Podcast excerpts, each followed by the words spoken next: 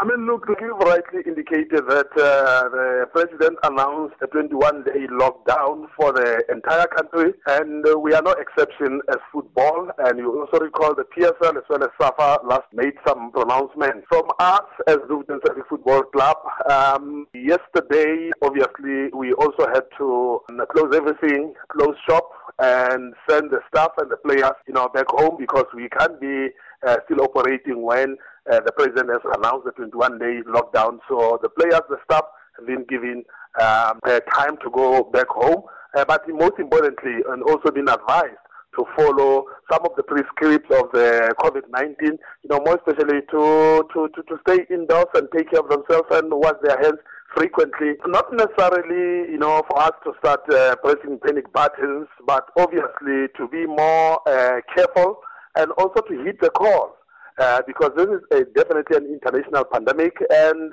the way it is spreading, um, we need to make sure that we also uh, protect uh, everyone, protect uh, ourselves, protect the players, protect the staff, protect the supporters, and everybody.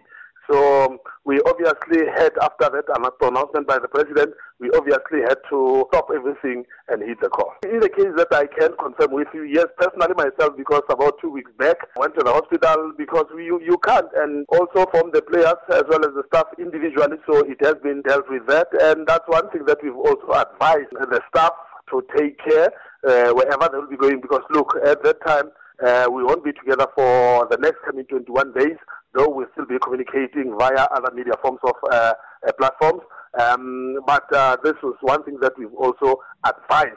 uh, everyone associated with the club to make sure that you know they do that.